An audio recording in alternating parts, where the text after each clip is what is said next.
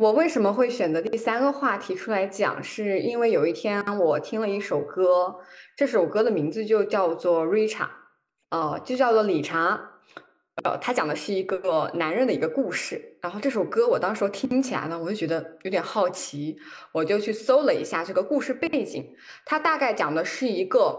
呃一辈子都在机场工作的一个地勤人员。呃，一辈子工作都很勤勤恳恳，然后呢，他其实家庭也没有什么问题，就是家庭幸福，呃，有也有孩子，但是突然有一天，他就选择了走向毁灭的这样一条道路，啊，在那一天，一个平平无常的一天，在西雅图的一个机场，他开走了一架飞机，就是一个人开走开开把一架飞机开起来，嗯，然后呃。在这个期间，呃，很多人有联络过他，一开始肯定是想拦截他，不知道他为什么要这么做。然后，呃，第二个就大家会猜测他是不是有有想什么，呃，要去做什么恐怖事件，就是是不是什么危险分子。但是后面发现其实都不是，他从起飞的那一刻开始就没有打算降落，他只想把那个飞机的油飞完。他是为了去看鲸鱼，然后想欣赏一下那天的夕阳。这个故事大概就是讲生活中我们其实有很多这种你看起来非常正常的人，但是你不知道在某一刻他好像这种生活的信念感就突然崩塌了。是不是像《月亮与六便士》那样？哎，甜甜圈，你刚刚是讲到《月亮与六便士》吗？嗯。哦，我想起来了，里面他的那个画家叫做高什么吧，也是突然年人近中年，然后想要去画画，抛家弃子，抛妻弃子，是吧？好像要换一种生活方式，就大家也很不理解。哎，好像有你这么一说，我真的觉得有相通之处。嗯，最近我看了一个电影，也是很像。也是一个人，他是欧洲人，也是离开了自己的国家，前往俄罗斯的，就是亚洲北部的一个很一个小湖旁边的一个小木屋，自己独自的去居住，去感受孤独，去感受这个世界上还有什么东西是他似乎不能承受的部分，感觉也是有异曲同工之妙。你讲的这个应该是卢梭写的那本书，叫做《瓦尔登湖》。那不是《瓦尔登湖》，我没有看下去。《瓦尔登湖》也是有点类似，就是一个人独居生活三年，寻找生命的意义。跟我感觉也像。其实会想到说，这种按部就班的生活，然后突然有一天被打破了，去做一些。可能会很跟之前很不一样的一些事情，这个对你们来说是一种崩塌吗？还是说，可能我并不觉得它是一种崩塌，可能他做的这个事情在很多人看起来是有点离谱的，但我想他这样做应该也不是一时头脑发热去做的。我会想说，他他一定是想了很久，说我到底想要什么，我想要体验什么样的生活，然后他才去做了一个可能看起来很冒险，或者甚至有一些嗯离谱啊，或者说没不可思议的事情或者举动。我倒是觉得，我我听到这样的故事的时候，可能会有一种感觉是说，他厌倦了这种日复一日的生活，终于突然间灵光一现，哎，我想去体验一下不一样的东西。我可能更多的是这个感觉，嗯，是，嗯，但是我有一个纠结点，就是他明明可以选择做其他事情，他为什么要选择以这样的方式结束自己的生命呢？对于这个结果，我可能有些不能够接受，但是这种，呃，我突然想要去做冒险的事情，想要让我的生活有一些不一样，这种行为我是很理很能理解的。那如果他就想去看看那个大海中间的鲸鱼，你觉得他有其他的方式能做到吗？我不知道。我会想说，可能他想去探索这个东西的意愿，要比他觉得我多活一些年，对他来说更重要吧？嗯，可能是，就是他在飞机起飞的那一刻，我相信他其实是快乐的，他好像做了一回自己。这个就是说，我们平时很多时候都在扮演很多角色，你有可能是一个好丈夫，有可能是一个好爸爸，有可能是一个好职员，但是如果这些其实都不是你想要的，会不会就是会导致说，有一天突然觉醒了？我其实有点不不明白这个冲突在哪里。我会看到这样子的故事，听到的时候，我其实内心我是会有一些纠结的。你会觉得他应该享受那种，嗯，身处一些个角色的这样的生活吗？嗯，我觉得可能是他以往太投入这些角色了，他没有把自己的那个部分保留。我我是觉得我们在扮演很多角色的时候，你还是要给留一部分给自己。就是正是因为他平时都没有机会，就是可能跟自己对话也好，或者说呃注重自己的需求，所以才会有这样子的结果。我可能是从呃这个结果的角度出发，我会觉得这个结果的影响还挺大的。我的感觉是，嗯，他和我刚才想到的那个月亮与六便士还有瓦尔登湖这一类是完全不一样的。好像这三这三类，他们都是。突然打破了原有的固定的生活方式，去探索更多的可能。但是我刚才提到这两种，我感觉他们是更有生命力的，是好像是为了探寻更多的自我，我觉得是一个向生的部分，就是让我觉得很勇敢，并且很羡慕的那种状态。可是刚才阿钱讲到了这个状态，我会觉得他是那种喜爱、热爱或者生的部分和那个死亡的部分并存的。那这个时候我也会纠结，因为他的结果可能就是要随着这个飞机一起灭亡。那我也会纠结，为了那么短暂的一些快乐，放下整个人生。虽然对于他来说可能会有不一样的看法，但是作为旁观者的我来说，会有一些纠结。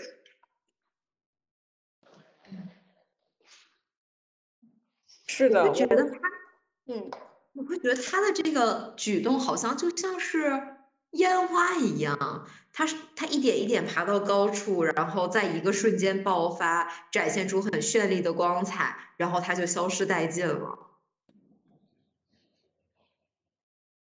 我同时在想一个问题，就是在我看到他的这种行为，其实是有一定社会危害性的。就是我在想着说，如果我们遇到这类的人，怎么去做危机干预啊？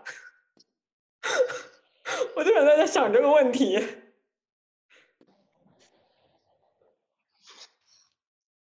你觉得他算是危机吗？呃，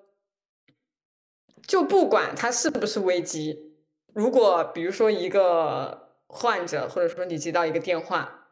说他要去做这样子的一件事情。那从我们的角度出发，它一定是一个危机干预的事事件，需要的，对不对？所以我就想说，从这个角度出发，就是如果有这样，是他打了这个电话，他在寻求帮助，对对对，是的，是的。他如果想求助的话，他就不会在他起飞，别人在试图联系他的时候，他不管不顾了。对。所以刚刚说。算是一个危机吗？这个可能从社会的角度上看，他浪费了一架飞机，他扰乱了一些运行的这种 procedure。但是实际上，我会我会有点不确定的是，这可能真的就是他想要的。那这个时候，我们是应该尊重他，还是应该说，哎，这个不符合社会的规范，那我要去阻止他，或者甚至说，当我阻止不了他的时候，我们在讨论。如果我们可以阻止他，会怎样？这个话题好像又可以变为：如果我们跟他有一次通话的机会，我们会怎么去跟他聊，跟他去说，哎，有意思，挺有意思的。那如果我们有机会和他聊一次的话，你们会站在什么样的角度？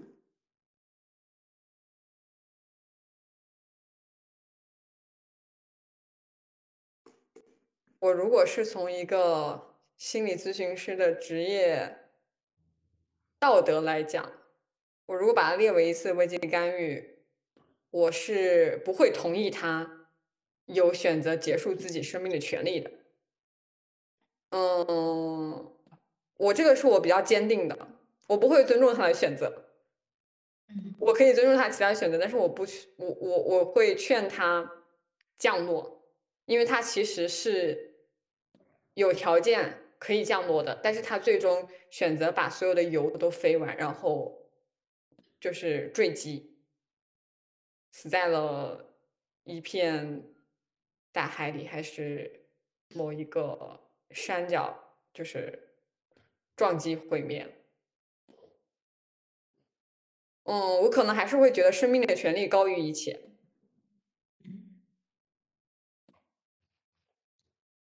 甜甜圈怎么看？我可能会好奇他，期待他可以说一说，为什么信念突然发生了这么大的变化？就可能最开始只是好奇，虽然如果到那个时候，如果成为一个社会的角色，或者他所在的那个航空公司。来邀请我作为一个咨询师来为他通一次话，可能这个时候会像阿钱那样去希望他不要飞到油没有的时候坠落。但是如果不在这个前提下，作为一个独立的自我、独立的甜甜圈的话，其实我很好奇他。到底想到了什么，或者突然感受到了什么，或者是他的那个信念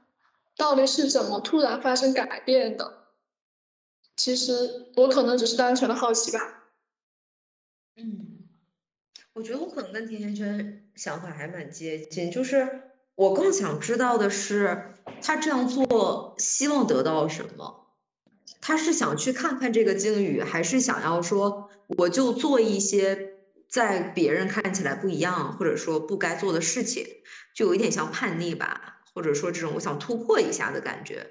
那如果是后者的话，那可能就是刚才阿钱提到的，那有没有别的方式能够满足这个需求？但如果他真的想自杀的话，我并不觉得这是一个很很很容易的方式，他可能需要很多很多努力。去开飞机也不是所有人都会开的，至少还不得学个一两三年，你才能真正去知道说这个飞机要怎么开。所以他作为一个地勤，他去拿到这个飞机的钥匙，或者说他能有权利启动这架飞机，这也需要很多的努力。所以我会想说，他去把这架飞机开到没有油了坠毁的这个过程，其实我觉得他。并不是真的想要去结束自己生命而已，他肯定是有更重要的东西，或者对他来说很不可或缺的东西，他在争取的是这个。那这个东西具体是什么？我觉得我可能会试着去了解一下吧。在这个故事里面，他其实和塔台有过一次通话，嗯，他表达的是他想去看一次夕阳，看一次鲸鱼。这是他表达的一个愿望吧，嗯，然后通过后面的分析，就是有很多人对这个故事后面有各种版本的阐述吧，但是大家得出的结论还挺一致的，就觉得他在起飞的那一刻其实就没有打算想要降落，然后也有很多人去分析这个背后的原因，嗯，但是我今天听我们三个去聊这个。我觉得还挺角度不一样的。我们好像都不希望说通过，比如说你去想一想你的家人，通过这种方式好像去把他留住，好像对好像我觉得这一点好还是还挺不一样，但是我觉得这可能也是我们专业性的一种体验，我不我不确定。这个会让我想到我们之前说的想聊的另一个话题，就是当我们身边的人或者家人朋友出现一些抑郁情绪的时候，我们怎么样去安慰他？因为可能如果真的涉及到这种危机干预的热线啊之类，可能会有这种说有的人我不想活了，那这个时候周围的人如果说一句，哎，你想想你的家人，其实是很让人崩溃的。是，对。甚至可能很多伤害都来自于你们口中所说的家人，可能是的。对，我在我们不清楚他们的家庭关系的时候，你去说这样的话，有可能会就是加重或者说增加他的这些症状，或者说这种严重程度是有可能的。所以还是把重点放在他自己本身身上，可能会。好一些，放在自我身上。我们要不要就借着这个话题，先说说另下一个话题？可以呀。身边的家人朋友感觉不太好的时候，我们可以做些什么？嗯，其实是可以联系在一起的。包括，呃，我觉得也可以聊一聊，呃，有哪些症状，你可能会发现这个人可能有点不对劲。嗯，他可能是需要帮助的时候。这这种我觉得也也挺有必要，就是说，怎么教我们去识别和发现，以及如果你真的身边有一个这样的朋友，怎么去安慰？我之前还真碰到过一个这样的情况，就是一个认识的算是小网友吧，然后一直状态不太好，然后我当时。也不知道怎么着，就反正我是很心疼他，然后我就觉得还蛮想去安慰一下呀什么的。久而久之，其实聊的还蛮多。然后，对他就是那种典型的抑抑郁的小孩。然后，很多时候他的情绪和他感觉不太好，是来自于他爸妈和他家人及周围的一些情况的。加上，哎，其实后来有一次我。印象很深的是，他有一次给我打电话，就说他崩溃到伤害自己，就有自残的行为了。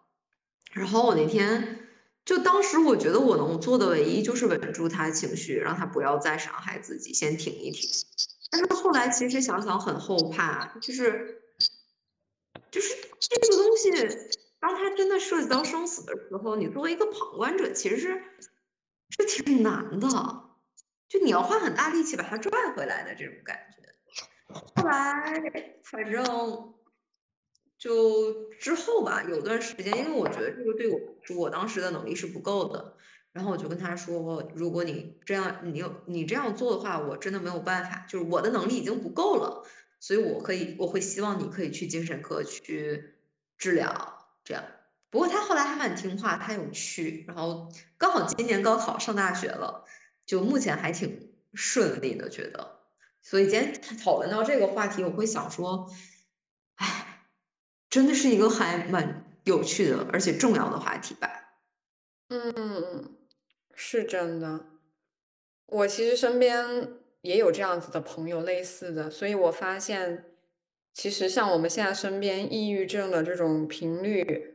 真的还挺高的，可能还比我们想象中的要高，因为还有很多潜在的你看不到的，他不一定会告诉你。就平时很像一个正常人，但是其实他已经煎熬很久的这种，我相信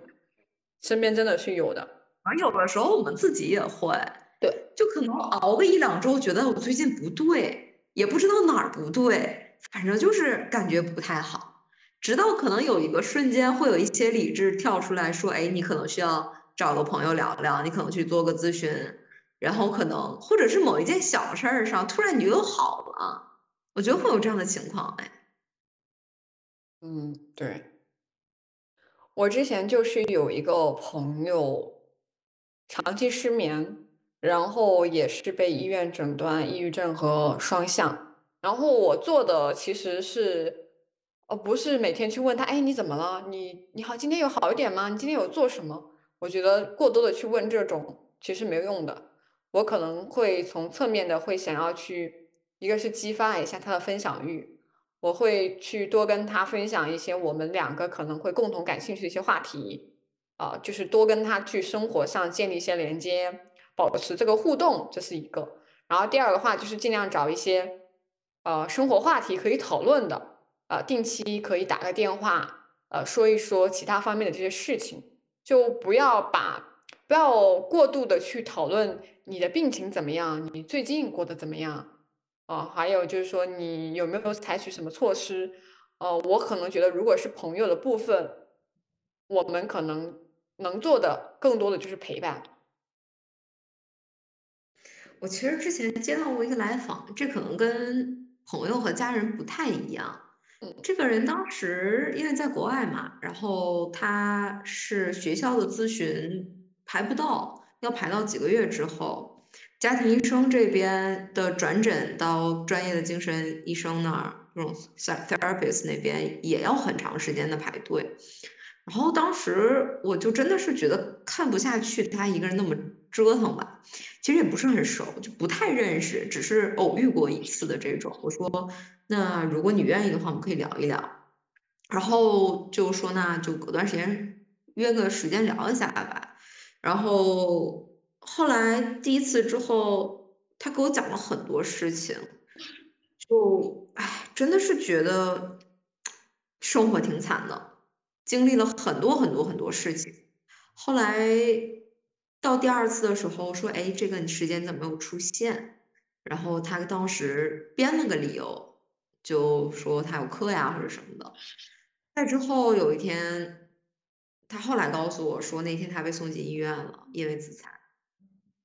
我当时因为这个事情去做了督导，然后就是会觉得说，如果他有更好的社会支持系统的话，会不会不至于发展到这样？但我后来自己有过一些思考，会觉得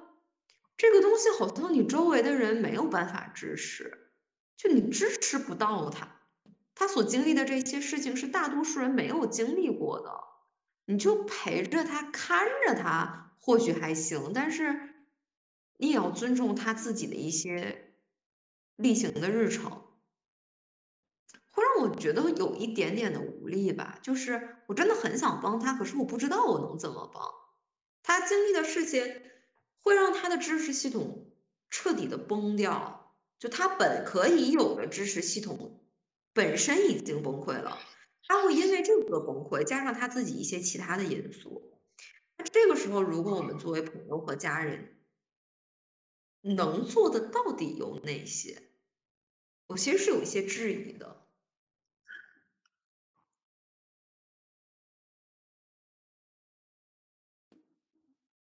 我之前有一个亲戚是读高中的一个表妹，她有找过我。她没有诊断抑郁，但是我对她的一个简要的评估是觉得他有中重度抑郁的，当然只是一个可能性。他总是来找我，但是那段时间我过得并不好。最开始我会很耐心的听他说话，听他聊，然后给他鼓励。可是后来好像有几次，我实在是很烦躁，因为我的生活本来也不如意。好像那一刻我就会立马陷入那种，啊，你告诉我不开心，我就会立马变成讲道理。可是生活本来就是由很多不开心组成的，这本来就不是百分之百的开心。那个时候我的状态就是很差，我没办法再去一个放下暂时的我去陪伴他。然后从那以后，好像他就没有再找我聊过天了。后来我还挺内疚的，他可能把我当成了一个终于可以倾诉的一个人，因为他的妈妈并不赞同带他去医院，虽然我说过很多次他可以去医院看一看，好像因为我当时的状态不好，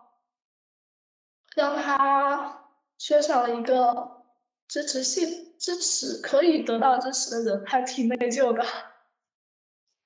嗯，我之前那个小孩其实也有过类似的感受，就是我自己状态也不好的时候，我其实没有办法提供那么多的力气给他。但是呢，我不去做点什么，好像又觉得会有一些内疚，会有一些 guilty，就是哎，我本可以支持到他。我后来会觉得，其实照顾好自己是一个更重要的事情，它是一个 priority。在我们照顾好自己之前，我们真的做不到再去照顾别人。所以这会让我想到，就是作为一个咨询师，我们可能真的需要照顾好自己，就不然你照顾不好自己的时候，你会觉得你对来访的支持是不够的。这个可能对自己和对他来说都是一个不太理想的状态，所以那如果我们在自己状态不好的时候，我个人会觉得说，那我们先照顾好自己，就是很诚实的去告诉对方，我现在状态不好，没有办法支持你就好了。这跟我们作为一个咨询师这种职业上的表现是不一样的。如果是朋友和家人，那我可能就会告诉他，我现在状态不太好，我看到你也很难受，但是。我可不可以过一个换一个时间来陪你，或者说你现在可不可以去找其他人聊一下？我晚一点回来。当然，作为咨询师这个职业角色的话，你是不可以这样的。就你在工作状态下，你就是在工作。所以，我当我们今天讨论到朋友家人的时候，会想说，这种坦诚一点，交代出自己的状态，或许是在这个情境下比佯装可以。更真实的吧，嗯，我很认同。包括我觉得咨询师真的要解决，就是太想救赎别人的这个部分。我我们身边很多亲戚朋友，其实或多或少，你都可以看到他们身上存在的很多问题，心理方面也好，或者说家庭矛盾也好。你要知道这些问题不是你能够解决的，或者说你没有权利，或者说你没有义务。准确是说，你没有这个义务和责任要去救赎别人，或者说要去帮助别人。我我我很认可这个话，就是这不是你应该做的事情，你不一定要做，你不做也是可以的，也是被允许的。甚至有的时候插手太多了，反倒会惹得一身麻烦。对。不过我们说回来，那如果自己有这个能力，也有这个意愿的话，我们可以做些什么？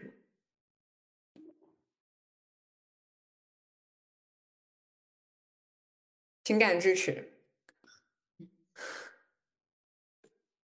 然后就是切实的帮他想一些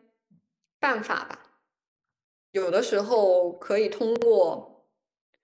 就比如说，呃。鼓励他去，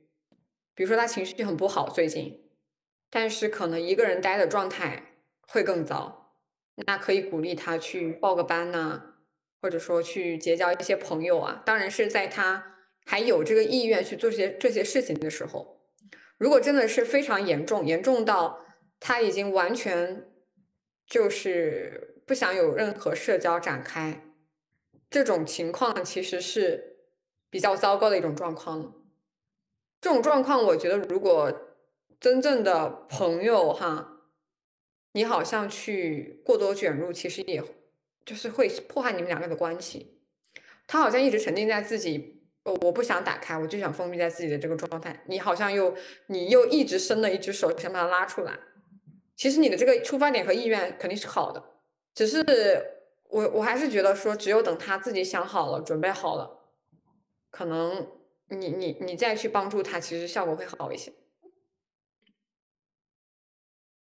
这让我想起，其实之前看到过的一个说法，就是你想支持他的时候，不是把他拉到你的位置上，而是跳进那个黑暗的坑去陪他待一会儿。对，这个就是同理心。是的。其实还有一种方式，我觉得也挺巧妙的，就是卖惨。你可以把自己放在一个更低的一个姿态。我发现一个很好用的就是，你抛出一个需要他帮助你的，但是他又能够做到的点。嗯，这个或许是好用的。嗯，这个的确是。嗯，就不是说，哎，我们今天，呃，就比如说你不要闷在家里了，我们，呃嗯，出去多溜达一下吧，不是说这样的话，而而是说，比如说，啊，我今天很想去吃火锅了，啊，你跟我一起去吧，类似的这种，或者说，呃，他比如说是做什么职业的，你可以，呃，通过比如说哪些方面是问一些专业问题，或者说他可以帮助到你的这种。其实这也是一种方式，我觉得还挺好用的。嗯，是，就因为当他帮在帮助别人的时候，其实自己的这种自我价值感会很高。嗯，嗯，我可能还是和大家分享一下昨天学到的关于抑郁症的架构模式。嗯，因为 CBT 最开始主要就是来自于对于抑郁症的。群体的研究，嗯，所以我的那个老师，他就说 CBT 是对抗抑郁的一个，或者帮助抑郁的一个特别好用的一个疗法。当然，我刚学也没有那么的精通。昨天了解到了一些，他说，嗯，抑郁患者的话，他们会立刻对消极的信息进行加工，并且强化他们的核心信念。而对于积极的信息，他们会开始贬低，把它变成消极信息，然后才注意。所以好像他们接触到的认知都是消极的部分。就比如说，当时有一个例子是，我不能胜任某一个工作。那他不能胜任这个工作，其实来自于很多事件带给他的情绪呀，然后情绪又会有很多信念组成的。但其中就有一个老板对他的表扬，那。如果是我们的话，老板对我表扬，可能是觉得我的能力是比较可以的，并且我是可以做的。那可能抑郁患者他的加工，他先是对这一部分，嗯，得到老板的表扬，但是呢，他会觉得，哎，我，但是我不值得这样的表扬。然后他当他吸收到脑子里面去的，可能就是又又是一个消极的。虽然我得到了表扬，但可能是因为什么侥幸啊等等，但是我不值得。那又或者，哎，我我选择好了一个方案来做这个事情，并且做的还不错，但是呢，我又花费了太多的时间了，就就是他又把一个正向的事情变成了一个负向的事情，再来，嗯，作为一个证据来验证自己自己是不行的。但对于一些，比如说我会修理水管啊这样的，其实是一个比较正向的事情，因为并不是每一个人都会。那他可能会会会对这一部分很正向的事情进行一定的忽略，看不到这一部分，然后更多的集中在消极的部分。所以当时老师就说，抑郁的个案会忽略掉好的信息，并且会改写，把那些好的改变改变成坏的信息再来加工。所以他说，嗯，干预的点的话可以从两个方面进行，一个是，嗯，当。他把好的信息改变成坏的信息来加工的时候，这个时候这部分好的信息也变成了对抗自己的一个证据。那我们可以陪他一起去看一看这部分好的信息能不能和他一起去干预一下这样的自动思维等等。当然，我现在用的一些专专业的名词其实用的并不准确，这是我现在的理解。然后还有一个点就是帮助他看到自己好的方面。嗯，然后当时医生提到了一件事情，我们应该都做过，就是每天写三件好事，并且写下来过后，要定期的去回顾。嗯，我会觉得这个方式是很不错的，并且我从昨天晚上也开始写三件好事，因为我发现最近自己就有一些抑郁的状态。嗯，然后我也发现，有的时候对太高，做到了一些事情，会立马的把它变成负向的，比如。做这个事情很正常啊，大家都会，或者哎花的时间太长了，包或者我做的其实并没有那么完美，也会把一个好的东西加工成一个负的东西，然后再来验证自己的不行。嗯，然后我就想啊，原来我的认知模式和抑郁症有很多相似的地方，然后也是想通过自己的一个努力去让自己更多的看到自己好的部分。所以我在想，如果对于身边的朋友，因为我们学过心理咨询。那能不能和他们一起，慢慢的去看一看他们的自动思维是什么，或者可以从一个专业的角度提供一定的帮助。嗯，很有很有用哎，这个每天写三件事的这个，我之前做过一些词，我觉得是好用的，就是会让你能看到一些生活的小美好吧。我记得有一个小朋友跟我说过一句话，就是生活就像是在一地碎玻璃碴子里找糖吃。所以，当我们能找到哪怕几颗稍微有那么一点点甜的糖的时候，其实它就会折射出很多光芒来，让整个生活都亮一些。嗯，哦，刚刚甜甜圈在描述这个事情的时候，我就想到了我的那个朋友和我的描述，因为你刚刚提到这个积极思维和消极思维这个想法，我觉得是非常好、非常棒的。他就是跟我说。他之前非常严重抑郁的那段时间，他其实是不想社交的。他觉得这个世界也没有人爱他，他好像和任何人的关系都没有建立的非常深刻，包括父母，包括朋友，好像都没有很深的连接。他是这样跟我描述的。但是当他走出来了一些，他看见了一些阳光以后，有一天他发了一条朋友圈，那个朋友圈是在他已经有六七个月没有发过朋友圈的状态下。他发了一个嗨，然后他发现有很多曾经的朋友，哦，就是大学的也好，或者说呃，甚至是高中、初中，还有其他的一些朋友，或者说家人，会来跟他互动，然后也会懂他的这个嗨，或者说是呃，跟他找他来聊天，问他最近怎么样，然后那种状态就好像是。当你自己是封闭起来的时候，你其实是看不见这个世界上有很多人对你好的。但是如果你能够把自己打开，你会接受到很多爱意，你会发现这个世界上其实还是有很多人爱你的。这个好像也是一个积极思考、积极思维和消极思维，你是怎样看待自己的这个状态，好像你就会得到身边的人的怎样的一个反馈。嗯。我在想说，那是不是作为家人或者朋友，如果当我们留意到周围的人，比如说不太愿意，就很长时间不去社交，什么也不做，然后每天垂头丧气的时候，我们也可以主动的一点去说，哎，你最近怎么样？去哪怕打个招呼也可以。是的，是的，我觉得这个是有必要的。如果你觉得你虽然不一定真的能够帮助他，但是也许是你的这样的一种一个问候，也有可能就是他的救命稻草。有这种可能性，我感觉是因为那天小精灵问我过得怎么样的时候，我就会很开心，因为那段时间我就是过得很不好。嗯，是啊，是啊，是啊。所以其实咨询师也都在解决自己的课题，我们每个人都有自己的课题。我就是会简单的觉得，当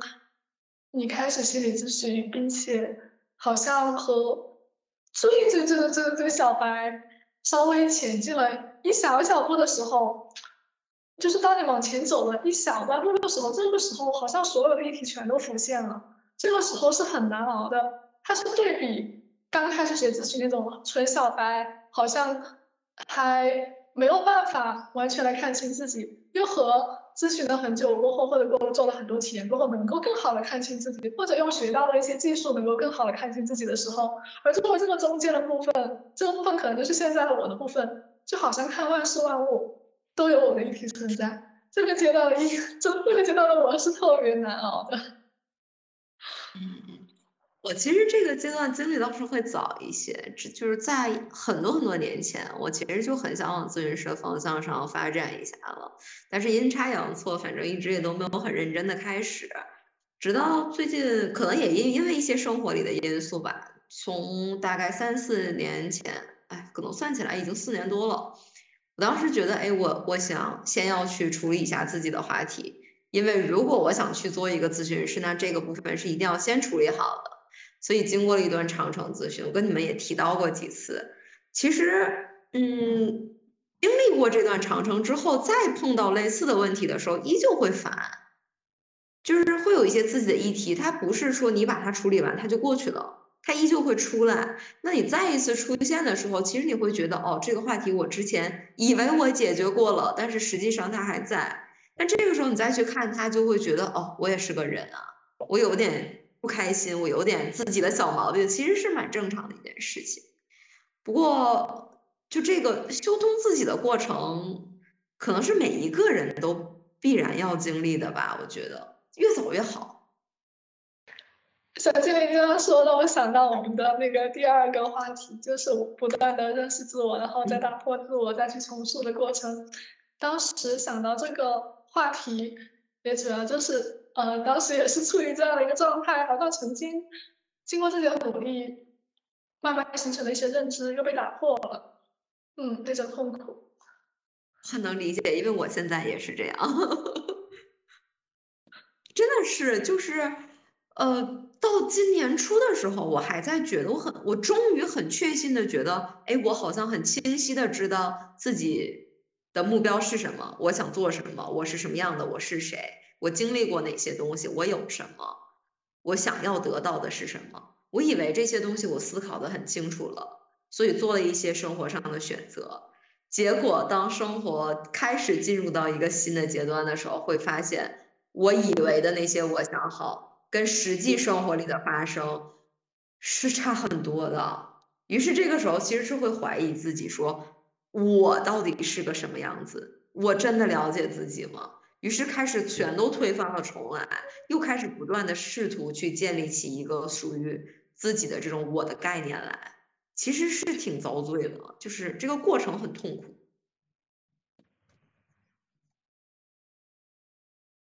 嗯，你们两个刚刚描述的这个状态，我好像还没有经历过，但是我能够理解你们的那个描述，就是这种好像不断的推翻自我又重生的过程。我现在细想，好像我其实也有经历过几个比较大的议题，但是每个议题的相关性好像不大，它只是我在那个人生阶段可能面临的一个难题，需要解决的一个问题。好像没有上升到类似于自我探索，或者说自我内心的一些矛盾，所以，嗯，这是我的反馈。你没有经历过那种生活中比较大的变化吗？有，它是生活事件，或者说一些困难和挫折是有的，但是方向之后还是一样的，是吗？有没有那种？我走的一条直道，突然间拐了个弯儿的感觉。嗯，我好像就是那个事情发生过以后，他好像那个问题就停留在那里了。好像我现在不会说再反复过去会遇到那些，他好像不是情绪问题，是情境问题。然后那个情境没有再重现过。我我的那些事情好像都还挺离奇的。以后可以跟你们说一下，好呀，小本本记上，对，以后等讲离奇事件。就类似于，我觉得我们以后可以聊一些话题，就是关于学生时期可能，呃，老师对学生的这种啊，甜甜先点头了是吗？我现在正在遭遇。是你说完，我说的这个问题是，呃，我大概描述一下这个情境。类似的是，其实我初中有一个对我特别特别好的一个老师，是一个男老师。他当时候年纪可能也就比我们大八九岁这样子吧，其实年纪并没有大很多。我当时处在这个事件中，我并没有呃觉得有些奇怪，只是我会对他这个人本身有一些生理性的排斥和反感，我会很。小心，或者说我本身就不喜欢这个人，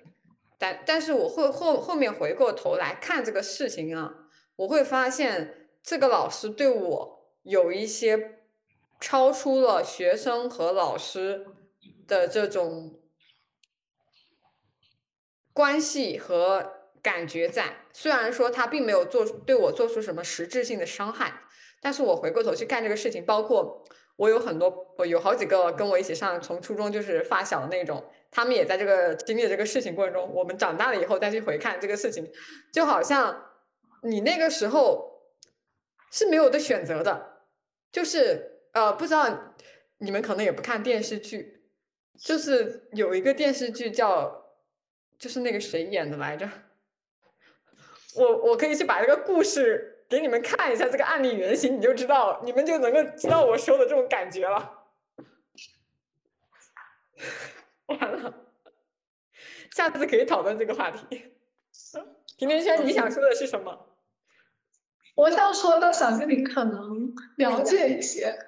和我的老师之间的一些冲突啊啊可能是在更多聚焦于他对我的一些看法，好像他以他的视角对我的整个人、整个人性或者我的人格做出了他的判断，但是他的这一部分判断在我看来是和我极度不相符的，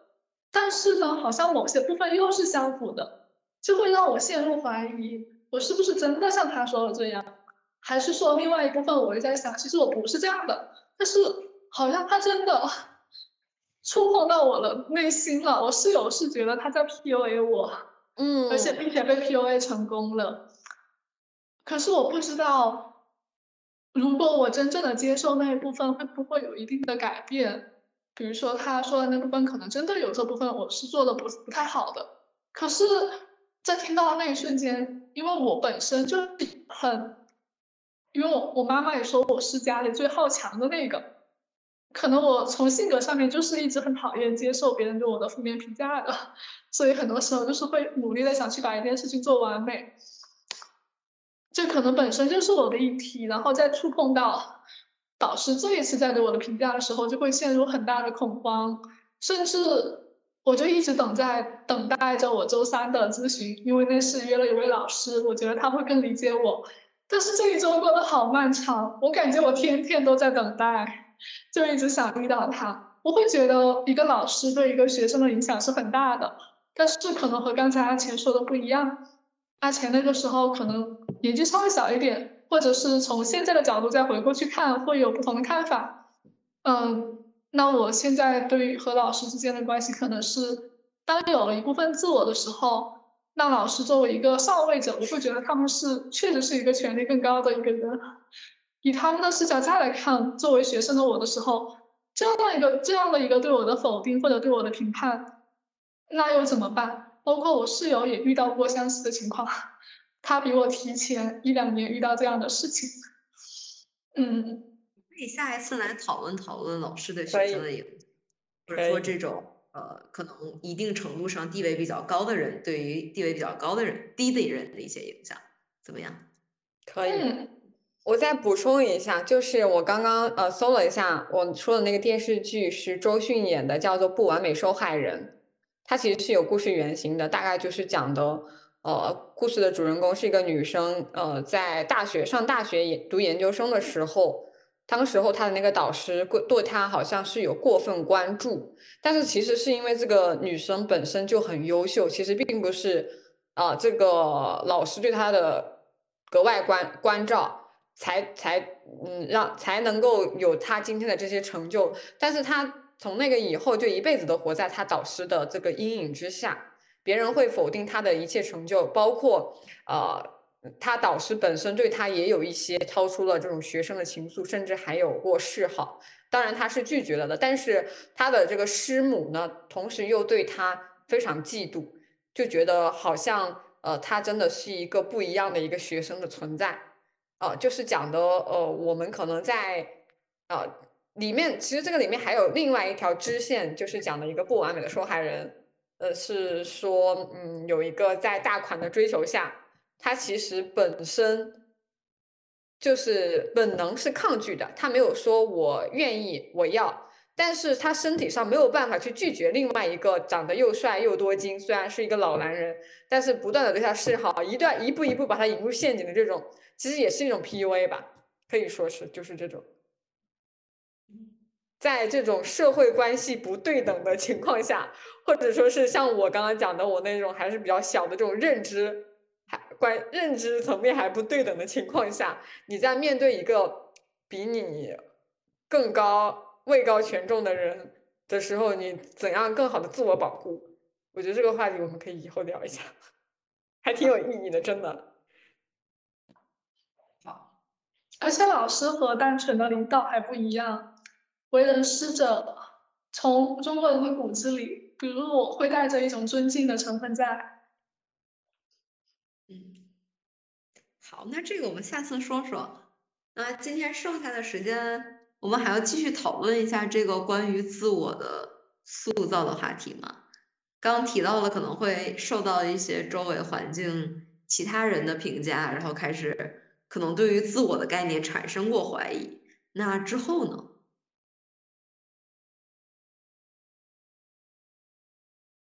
我的这个自我塑造的过程，好像是通过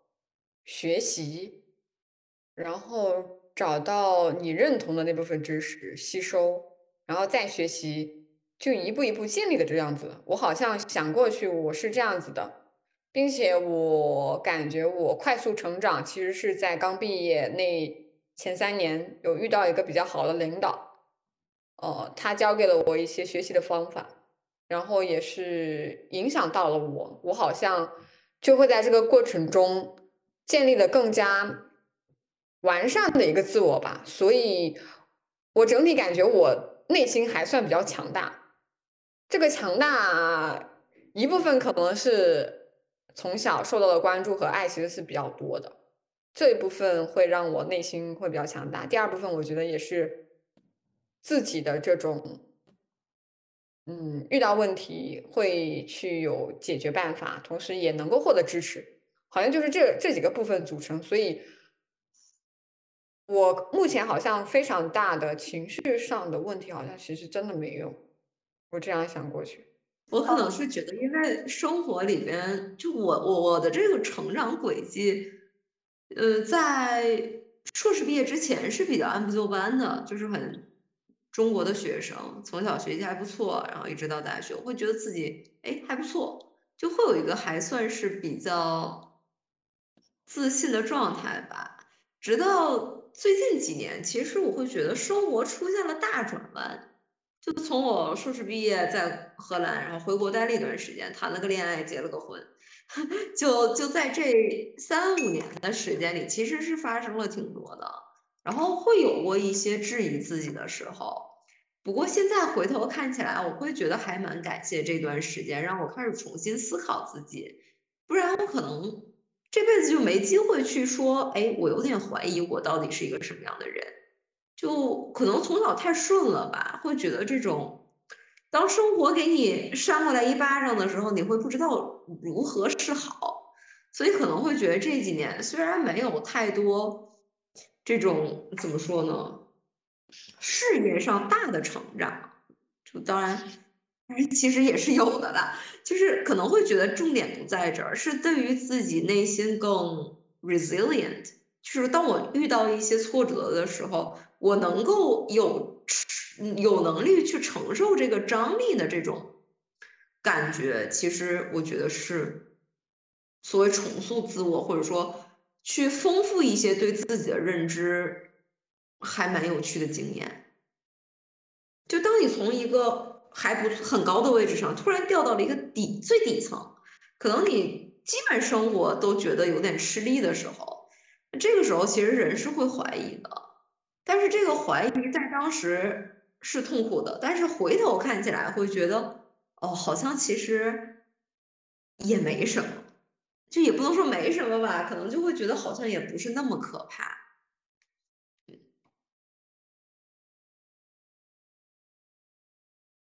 当然，这个可能我会觉得，因为就是不太有代表性，因为我自己经历的事情，我觉得绝大多数人是不太会经历到的。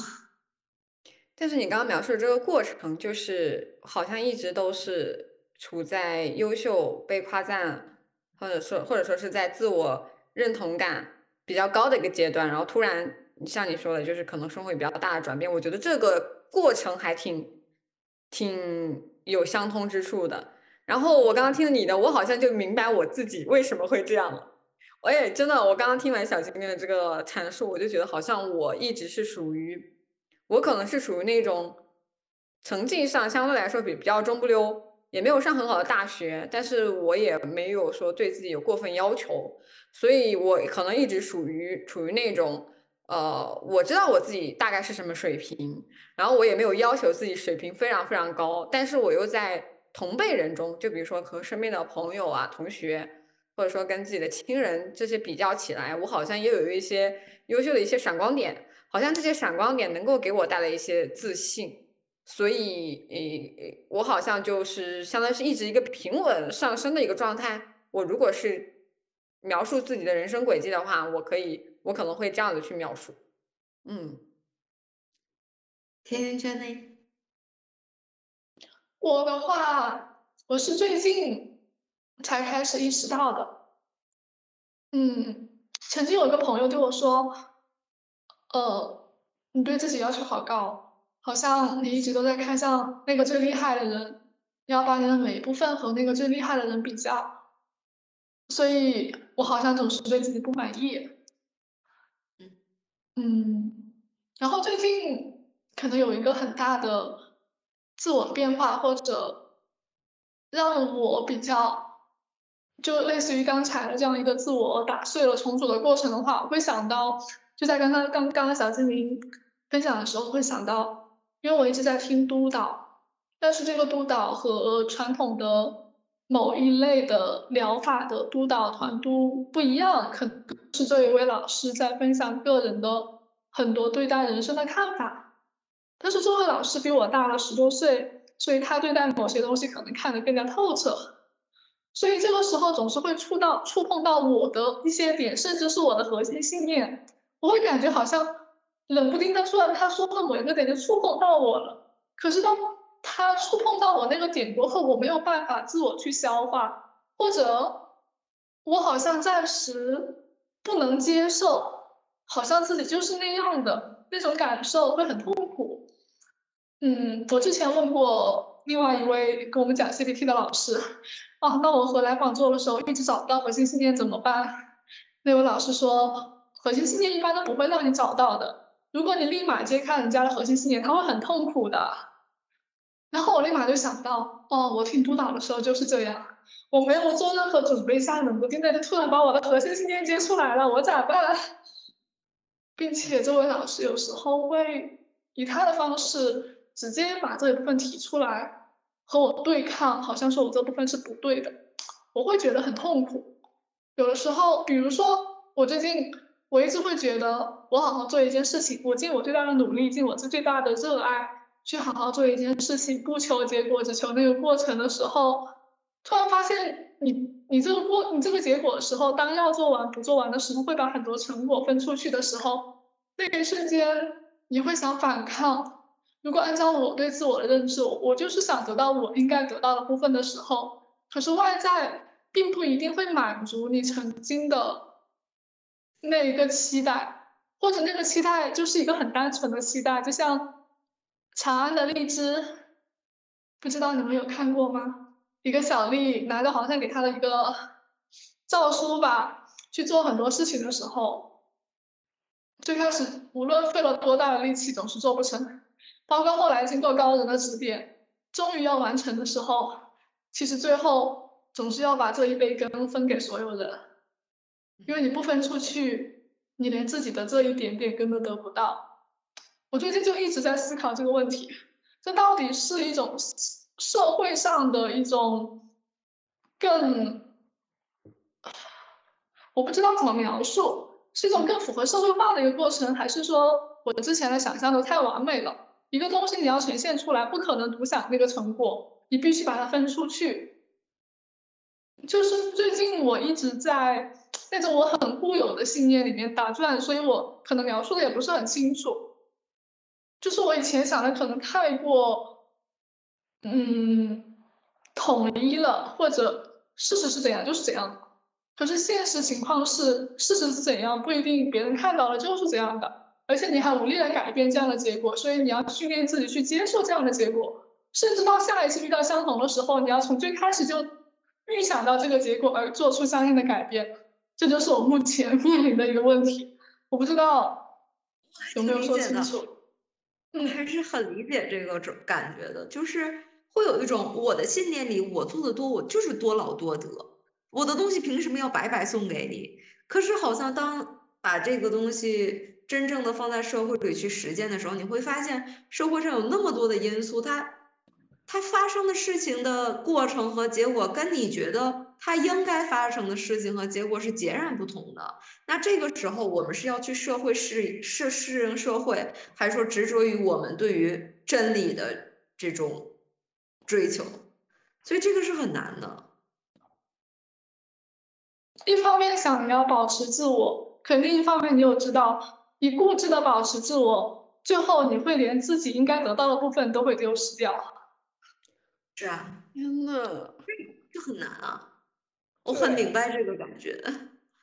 我听懂了，然后我还有点震撼，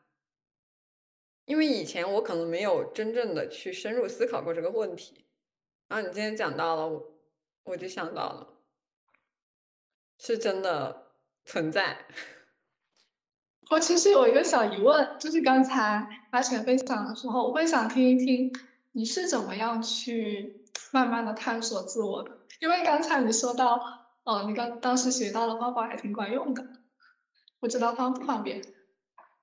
探索自我？嗯，好像要我准确的说，我有点说不出。但是，就像我刚刚讲的，去回顾自己的人生成长阶段，你会发现，我现在形成这样子的个性和性格，好像真的就是过往的这些经验、经验、经历组成了现在的我。然后，如果真的是说要去重塑自我这个过程，我好像，我好像是通过补齐自己的认知，呃，有些，就是之前有一段时间哈，我非常喜欢看那个王阳明心学，我好像真的是通过学习他的这一些东西哈，就对。嗯，不是说抛开了世俗的认知吧，就是对于有些东西好像就不是那么没有那么纠结了，我就做我坚定的我觉得对的事情，然后我不没有说有想法去纠正别人的，别人的想法啊，或者说甚至是我觉得不重要的人，甚至是说你的领导啊、你的导师啊啊，或者说你的同事啊等等之类的，当他当你看到身边的很多人跟你不一样的时候，你其实没有没有必要说。我要去对齐他们，或者说我要去改变他们，或者说我要让他们跟我一样，跟我一样的想法。我还是说，就他其中讲到的就是一个坚持本心嘛，就是你自己对你自己的认知定位是什么样子的，这个东西你要清楚，然后别人是不能够轻易改变你的。你可以表面上顺应，就是为了生存嘛，但是你要坚持自我，不要轻易的被动摇。我是这样觉得。然后，但是好像没有回答你的那个问题。不过可以去学一些心学上面的东西，或许会对你有帮助，不一定。包听阿浅的分享，如果想到了想到了另外一个话题。嗯，我在想，如果你们感兴趣，以后可能也可以聊。但我我不确定你们是否感兴趣。就是，嗯，我个人会觉得，在某一个年龄阶段。可以有那个年龄阶段的特点，就比如说我二十一二岁，我就是疯狂，我就是追求某一种结果，我就是很任性。那我不必要让我现在这个年龄去努力的去那种大道至简、顺其自然的那种，好像更高一级的一种思想观。所以本来今天我设定了一个目标是今年我想读完《道德经》。但是另外一个年龄稍稍微大一点的一个长辈，他会劝我：“你这个年龄先别读了。”嗯，你先别读吧，等你正进入了职场的时候，你再去读吧。我我是认同的，我是觉得每一个年纪就应该有不不同的一些成长轨迹啊，人生经验啊，会有一些变化。我会觉得这个过程就是人生的过程，因为我是很。就是我是比较在意过程的，可能对于结果的这种留在意没有那么多，所以我会觉得，哎，在每一个人生阶段，我都会希望得到这个阶段的一些体验。是，嗯，啊，我觉得今天这个话题讨论好有意义啊，不懂为什么，感觉今天会真的被共情到，就是那种困扰你的一些。想法真正的当说出来过后，是有人可以感同身受的那种感觉，是很爽的。我们可以下次聊一聊这几个话题，我觉得这几个话题可能对于我们几个来说能说的更多吧。一个是老师对于自己的影响，一个是当社会关系或者说人际关系出现不平等的时候，我们怎么样去保护自己？还有就刚刚提到的这个每一个年龄段可能遇到的哪些问题，我们要怎么样去面对这个每个年龄阶段的不同？嗯嗯，小精灵提提炼出来的观点都好核心，非常棒。你们说的呀。所以我们今天其实从开头到现在聊的还挺散的，就是聊的很广，我觉得就比起之前几次，从刚开始说到这个正常生活，所谓这种完美生活或者一个很按部就班的生活，突然出现大的转变，然后那就涉及到了我们要怎么样去看待生命，或者说，哎，这个人驾开个飞机就不要命了。这个时候我们是怎么看的？然后从这儿其实又说到了说，那我们人生追求的是什么？是一时的这种洒脱，还是说我们应该回到生活里边来？包括也提到了，哎，作为一个咨询师，或者如果涉及到危机干预的话题的时候，如果有机会，我们会对他说什么？我们会对什么更好奇？我们会想知道什么东西？然后从这块儿，我们又聊到了，哎，那如果周围的人有一些什么什么样的困扰的时候，我们可以做些什么？可以陪着他们呀，给一些情感支持啊，给一些切实的这种办法或者帮助呀之类的。然后也提到了，哎，可能可以让对方帮自己做点什么，这个好像也是一个蛮有用的东西。然后之后我们又从很专业的角度讨论了 CBT 是怎么样处理抑郁症的。怎么样去做这个干预？